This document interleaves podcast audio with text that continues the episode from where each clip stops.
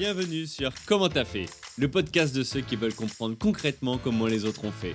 Je m'appelle Julien Hatton, je suis cofondateur de l'agence de communication BuzzNative et je vous propose de partir ensemble à la rencontre d'entrepreneurs et dirigeants passionnés et passionnants, pas toujours dans la lumière, mais qui font pourtant rayonner leur structure et leurs équipes.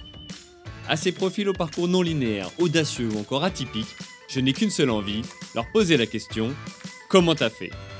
Si vous aussi auditeur, vous rêvez de découvrir les coulisses et le quotidien de nos invités, que vous soyez entrepreneur averti, débutant ou en devenir, abonnez-vous et embarquez avec moi chaque semaine pour des épisodes d'une heure qui vous feront gagner des années d'expérience.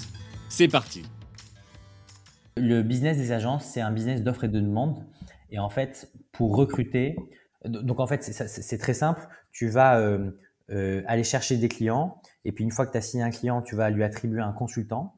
Et puis tu vas signer un deuxième client que tu vas attribuer à ce même consultant, puis trois, puis quatre, puis cinq. Et puis à un moment donné, le, le consultant aura plus de temps à sa disposition. Et donc c'est à ce moment-là que tu vas devoir recruter un deuxième consultant. Alors là, je l'ai caricaturé, ça se passe pas exactement comme ça, mais, mais pour que les gens comprennent, c'est là, c'est ça dans, quand je dis que c'est une question d'offre et de demande. Et donc nous, pour qu'on grossisse, par définition, on devait d'abord acquérir des clients pour ensuite devoir pouvoir les attribuer à des consultants. Et donc l'acquisition client, elle s'est faite beaucoup euh, par deux leviers. Premièrement par le réseau, comme je l'ai dit tout à l'heure, puisqu'on a eu, euh, euh, grâce à notre expérience, beaucoup de, de, contacts avec des entreprises euh, dans ce milieu-là. Et donc, ben, quand on les a appelés en disant, ben, on est parti chez Google, on a monté notre agence, il y en a une grosse partie qui nous a, qui nous a suivis. Donc ça, c'est le premier point, c'est le réseau. il y a aussi un réseau personnel qu'on a pu développer avec Anthony qui nous a aidés. Et deuxièmement, c'est euh, la communication. On a fait pas mal d'actions de communication, euh, soit sur les réseaux, on, s'est beaucoup aidé euh, de LinkedIn et ça a pas mal marché au début et encore aujourd'hui.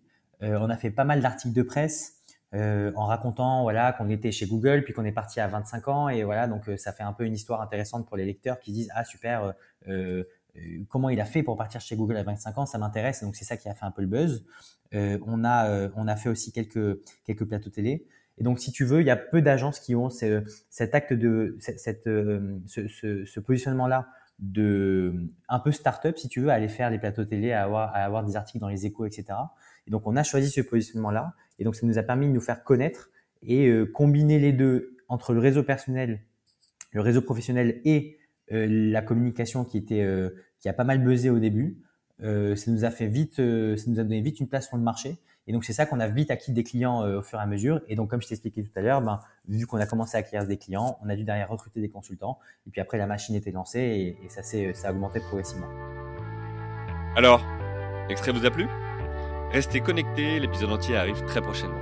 Pour en être informé, abonnez-vous au podcast Comment t'as fait sur Apple Podcast, Deezer, Spotify ou toutes les autres plateformes d'écoute. Rendez-vous sur commenttafait.fr pour vous inscrire à la newsletter. Salut les amis